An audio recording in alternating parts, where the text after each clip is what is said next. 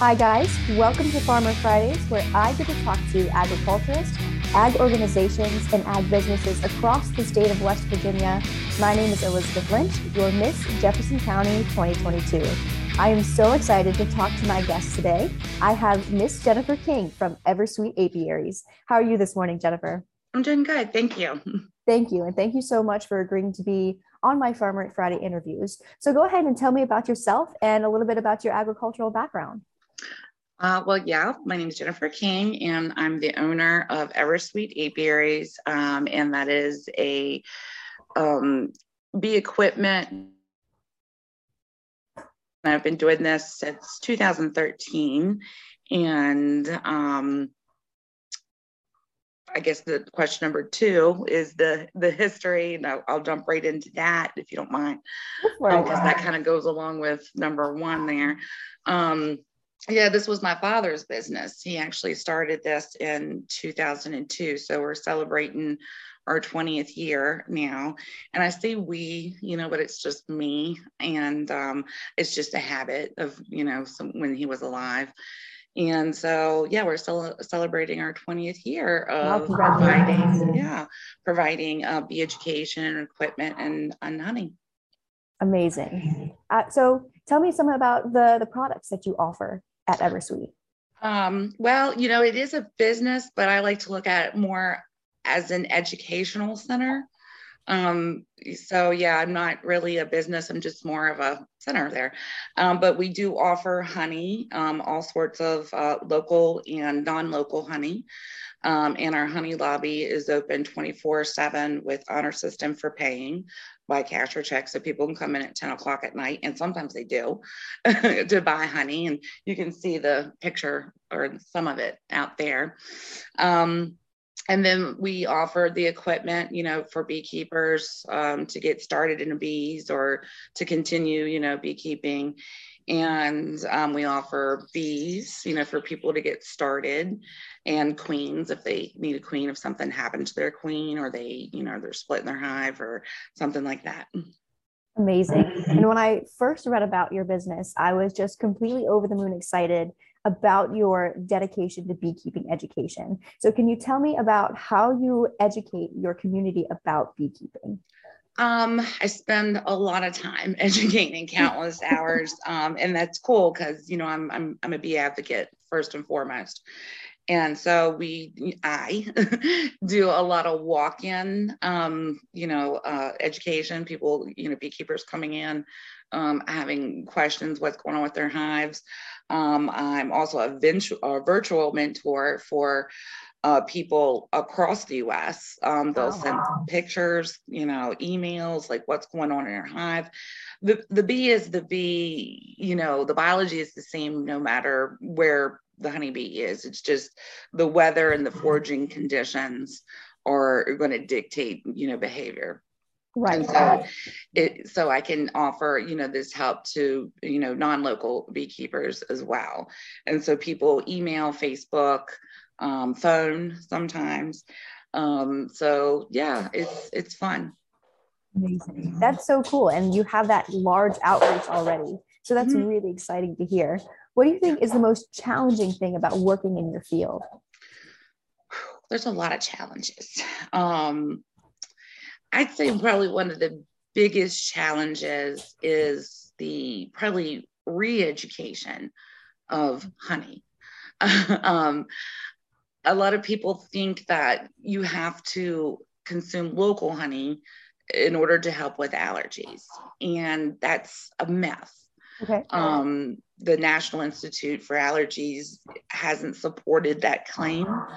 And I get a lot of people that come in and they swear by my honey that they've, you know, had stopped taking their inhalers and all of that. And first I say, well, I'm not a doctor, so I don't recommend doing that.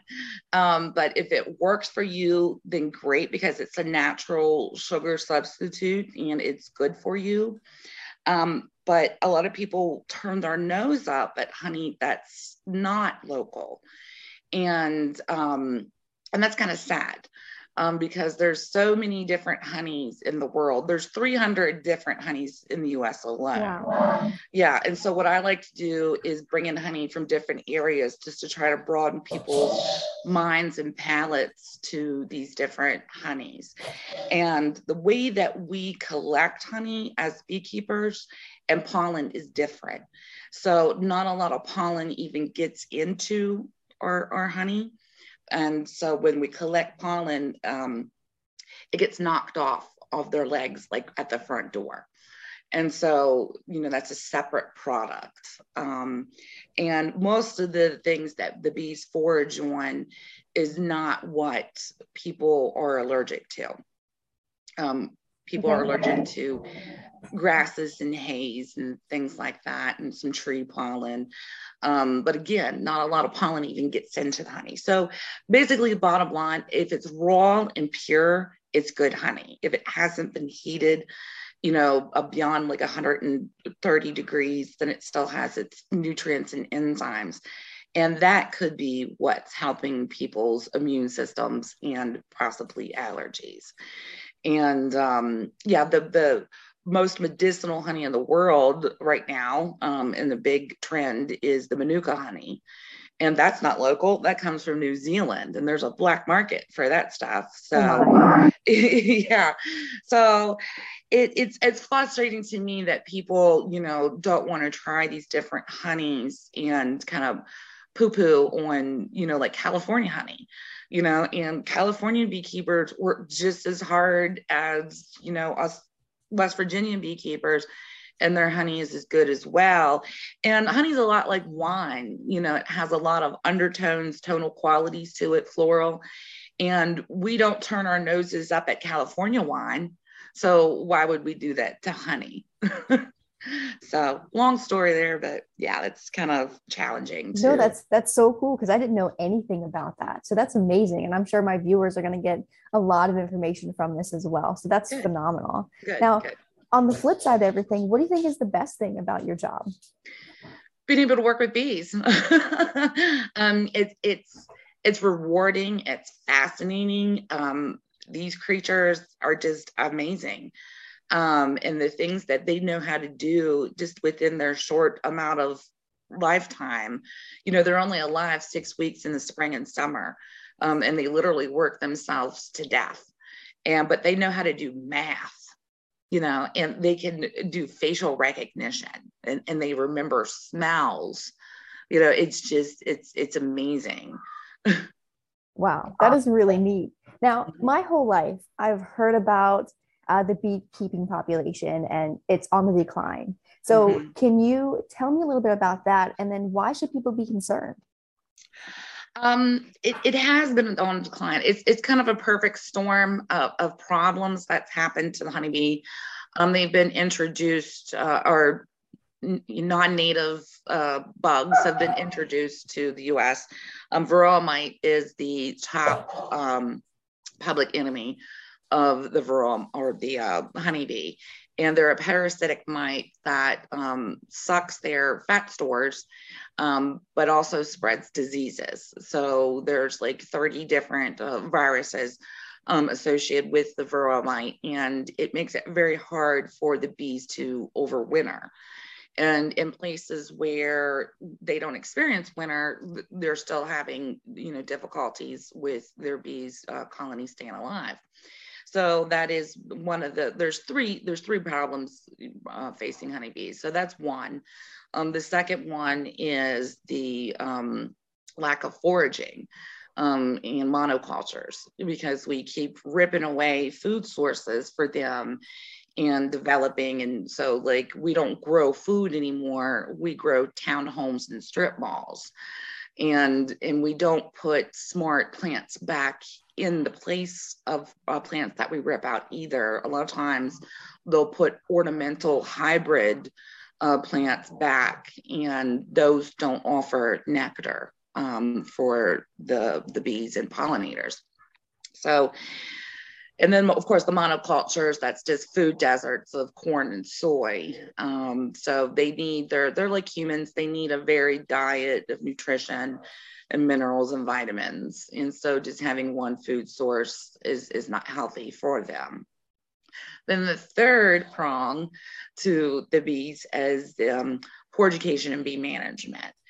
And so, you know, the, the media has been a double edged sword um, for about 30 years now. That's when the varroa mites hit the scene in the late 80s.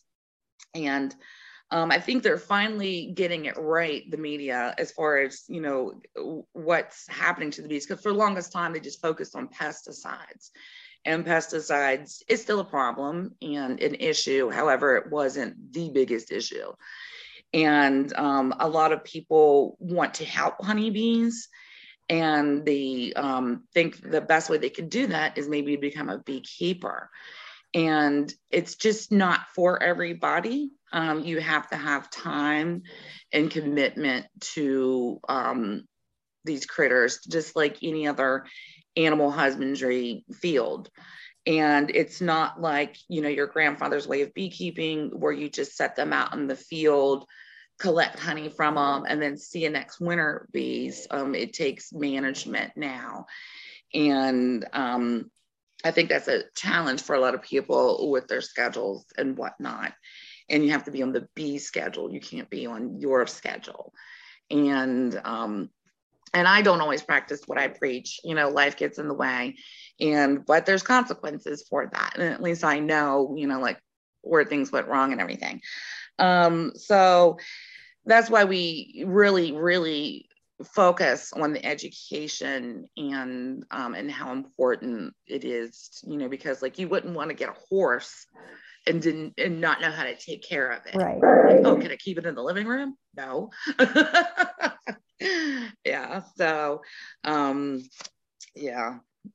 So what can people do at home to kind of help with the bee population? Is there certain things that we should plant or be concerned with yes first and foremost foremost that's the best thing that anybody can do for bees is to plant um, bee friendly plants and there's lots of lists on the internet um, for bee friendly uh, plants particularly you want to look for ones that grow or bloom offer nectar in the late summer early fall because that's when the bees desperately need it. In the spring, everything is unicorns and rainbows. You know, everything's blooming and growing but then as the season goes on these flowers um the it just kind of dwindle. It's like the neck here in the mid-atlantic around uh, july 15th is like somebody just turned the nectar spigot off. And then we as beekeepers have to start feeding our bees um, sugar water because they need carb to you know carbohydrates to survive and also to encourage them to keep raising babies. And that's what we want as well because we need them to um, really populate up for the winter. And, and so they'll have better chances to survive the winter. Um, but that really sucks as a beekeeper you know to uh, not only one have to get that sugar but more importantly it's a poor substitute for nectar for the bees and so if we had these sources available, it would definitely be better uh, for the bees. Okay. That's good yeah, there's, yeah, there's lots of there's lots of lists on the internet um, for bee friendly plants, and then you might have to like look at these lists and like can they grow here in this area? Check your grow zone. Um, buckwheat is a really good uh, plant and it grows quickly although the, the deer really love it. So sometimes they'll gobble that up before the bees get a chance to, to get it. Okay. Um, so it's kind of switching gears a little bit. COVID 19, of course, as we know, has affected the agricultural industry in so many ways. How has it affected your business?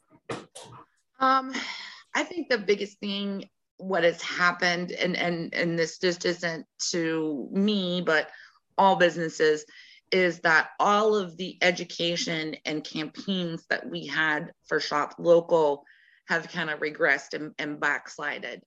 Because um, I've noticed so many people go straight to the internet for their equipment or whatever you know they're buying and it's almost like they've forgotten about us.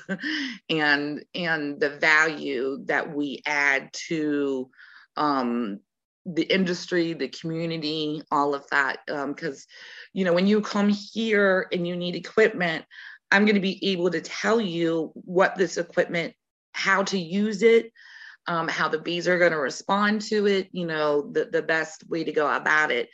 And you're not going to get that when you just go to Amazon and and buy whatever. Um, so I think that you know we and I get it, you know, because COVID, you know, um, it became a necessity to, you know, not, you know, be around people and and, and get things online and things like that. Um, but I, I hope that we can, you know, get back to, you know, shopping, really shopping local.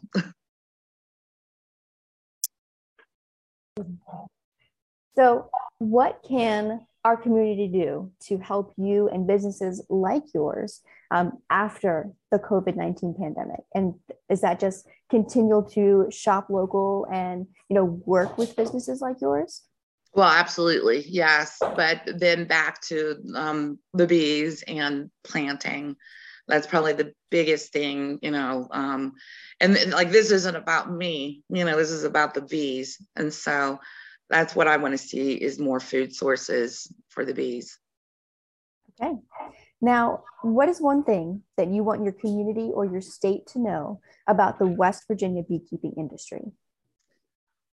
Gosh, you know, I, I don't know. Um, I think there's a lot that can be done for the bees and throughout the state. Um, and I and I've I've heard rumors about you know um, mining top reclamation and and plans for that. And i don't know where that stands um, but like if we can grow these food sources on top of these cleared mountain tops um, and that would that would be awesome. Um, so just i guess more more support you know for for the bees um, themselves and, and get back to planting food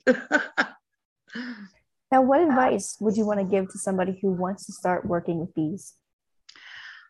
Before you get any equipment, do anything, take a year at least to uh, read as much as you can, get as much education as you can, because beekeeping can turn into a money pit very quickly if you don't understand what's happening. And it's not a cheap hobby. Um, now you can save money if you have your, you know, a wood shop, carpentry skills, things like that. Can go out and catch swarms, bees. Um, but if you if you can't do all of that, you know, for a setup of like two hives, and your all your accessories and equipment can run anywhere from you know six to uh, six hundred to a thousand dollars and then you know once you get them you know if you're successful the first year which most people are it's usually the second year when they start running into issues. Um, but if you can't get them through winter you know um, then that's a great loss. And people um, tend to be on this treadmill of i'll just get more bees but they don't really dig into what happened to the bees and so it, that education it's like building a house. And if you have a good foundation then you can build upon that. And if you don't it's to like build, building a house on sand you know and and youtube is i'm sorry it's not a great educator. I mean you there's a lot of good stuff out there but there's a lot of bad stuff too and a lot of people you know everybody with a phone is an expert. And for a beginner it's very easy to get led astray and go down a wrong road and and not be able to suss out you know this is garbage you know and next video. Um, so i try to tell beginners to stay away from youtube the internet and forums uh, forums too. They're kind of bad um, but stick to like university sites, which there's several Penn State, uh, North Carolina State, um, Washington State. And then there's two great uh, Bee Informed Partnership and the Honeybee Health Coalition. And, and those are great science based uh, places. And so, you know, build your foundation with science, and then you can learn, you know, through the experience of having bees, all their weird behaviors and oddities. We'll we'll never learn everything about bees. I mean, we've only been trying to domesticate them since the Pharaoh days. And you know, just because we stick them in a box doesn't mean they're domesticated. they they do lots of weird stuff sometimes. Um, they're bugs. So, um, but yeah. And this is something that I preach all the time is if you're going to go into any sort of agricultural field, educate yourself first and use peer-reviewed journals. Look at scientific articles. And that's something that I talk about all the time. So thank you very much for reiterating that. Yes, yes, it's a it's a big big thing, and you know, like my dad, he was very adamant, and he wouldn't even sell bees to people if they didn't take a course like through a local beekeeping club. And in the beginning, I thought that was kind of harsh. You know, I was like, Dad, you know, there is the internet, there are books, they can self teach, you know, self teach, you know. But now I get it. They, they, um, I think a lot of people, I don't understand why they don't take the time. And the the beekeeping world, uh, it's is very eclectic and weird as well. Um, there's no standard curriculum for bee education either. Um, so it's kind of like the wild, wild west, and different clubs have different styles of teaching and different ways. And I mean, they're all volunteers, and I, I'm not bashing clubs at all, but some some clubs are better than others. And so I usually tell people, you know, a lot of people think just because they took like one beginner's course, that's it, that's all they need. And I'm like, no, you know, go take another one and preferably from a different club. Then you have something to compare it to. Right. And, you know, and it is a little bit time consuming um, to do, but it, it's definitely worth it. And I and I definitely for the folks who've been at it two or three years and are still struggling, I tell them you got to go back to square one. You're missing some puzzle pieces somewhere and and then I'll because it is a lot of information that gets thrown at people too, and it's hard, especially when they don't have the bees yet to to to understand what's what's happening, and, and and then you get the bees, and it's like, oh, okay, they I remember something that they were saying about this, um, but but yeah, it's it's like a continual education field as well, you know, with refreshers, and there's always emerging science that's coming out. You know that that is probably the only thing good that has happened because of the varroa mite is that we we took honeybees for granted for a very long time and now we've mapped their genome. We would have never done that i think if it wasn't because the mites and so this you know er, serious issue like okay ooh, we got to really focus on this. And so there's so much science coming out now um, and it's great.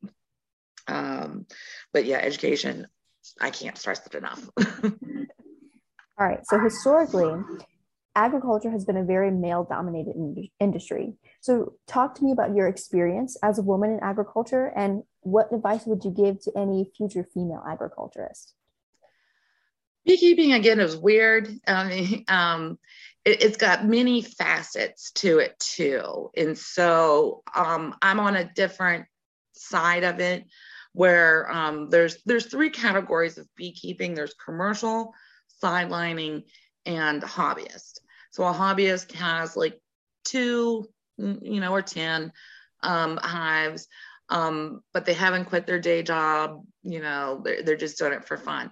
Sideliners, they can have anywhere from 50 to 100. Um, and they use some of the, you know, hives for profit. So I'm considered a sideliner. I got about 50 hives.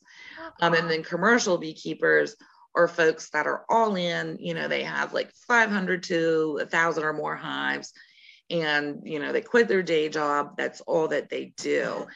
And so in the um, of course, I'm a retailer too of the equipment. So, in the commercial uh, side of it, it is very male dominated. In the the seller side of the equipment, it's very male dominated. But then when you jump over into the hobbyist and sideliner areas, it's very diverse. Um, lots of female beekeepers. Um, so I, I, I see all sides of it and um, I haven't really experienced a lot of problems Um, but I have sensed some things sometimes. I was like, what was that? What was that statement about? you know, like that. But I just brush it off. And if you're confident in your skills and knowledge, um, then that that goes a long way. Absolutely. And and, and uh, you can stand your ground and go toe to toe with anybody. Um, but so yeah, just just know your stuff, basically. Perfect. All right. So my final question for you, taking from my favorite speech by E.M. Tiffany, why do you believe in the future of agriculture? Oh wow. I think that we have lost our way. Um, we lost touch, you know, lost our roots. Um, when we have a large population of people that don't understand our food system, don't understand how pollination works.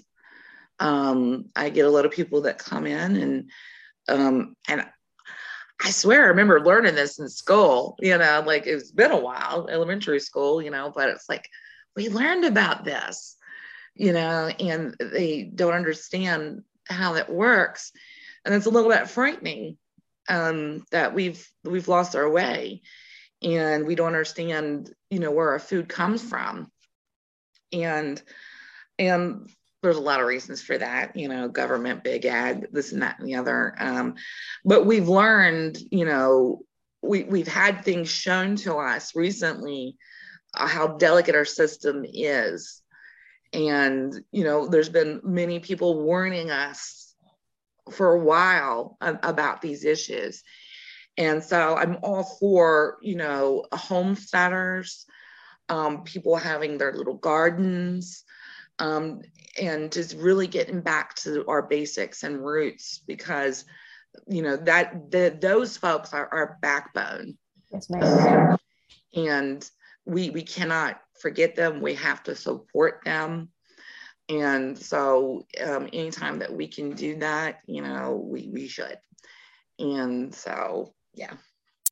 Well, excellent. Those are actually all of the questions that I have for you today. I can guarantee you that the people who are watching this video are going to get a ton of information from it. So thank you again for agreeing to do this with me today. Thank you. Thank you. And so there's a lot of information on our website as well. Um, beekeeping tips. We even have online classes to take too for beginner beekeeper, advanced, and all sorts of stuff. So anybody that's interested in that, they can do it from the comfort of their own home. All right, guys, you heard it here. Go check out their website. I'll include it in my Facebook post for you to just click the link and check everything out. So thank you guys so much for watching and thank you again for agreeing to interview with me today.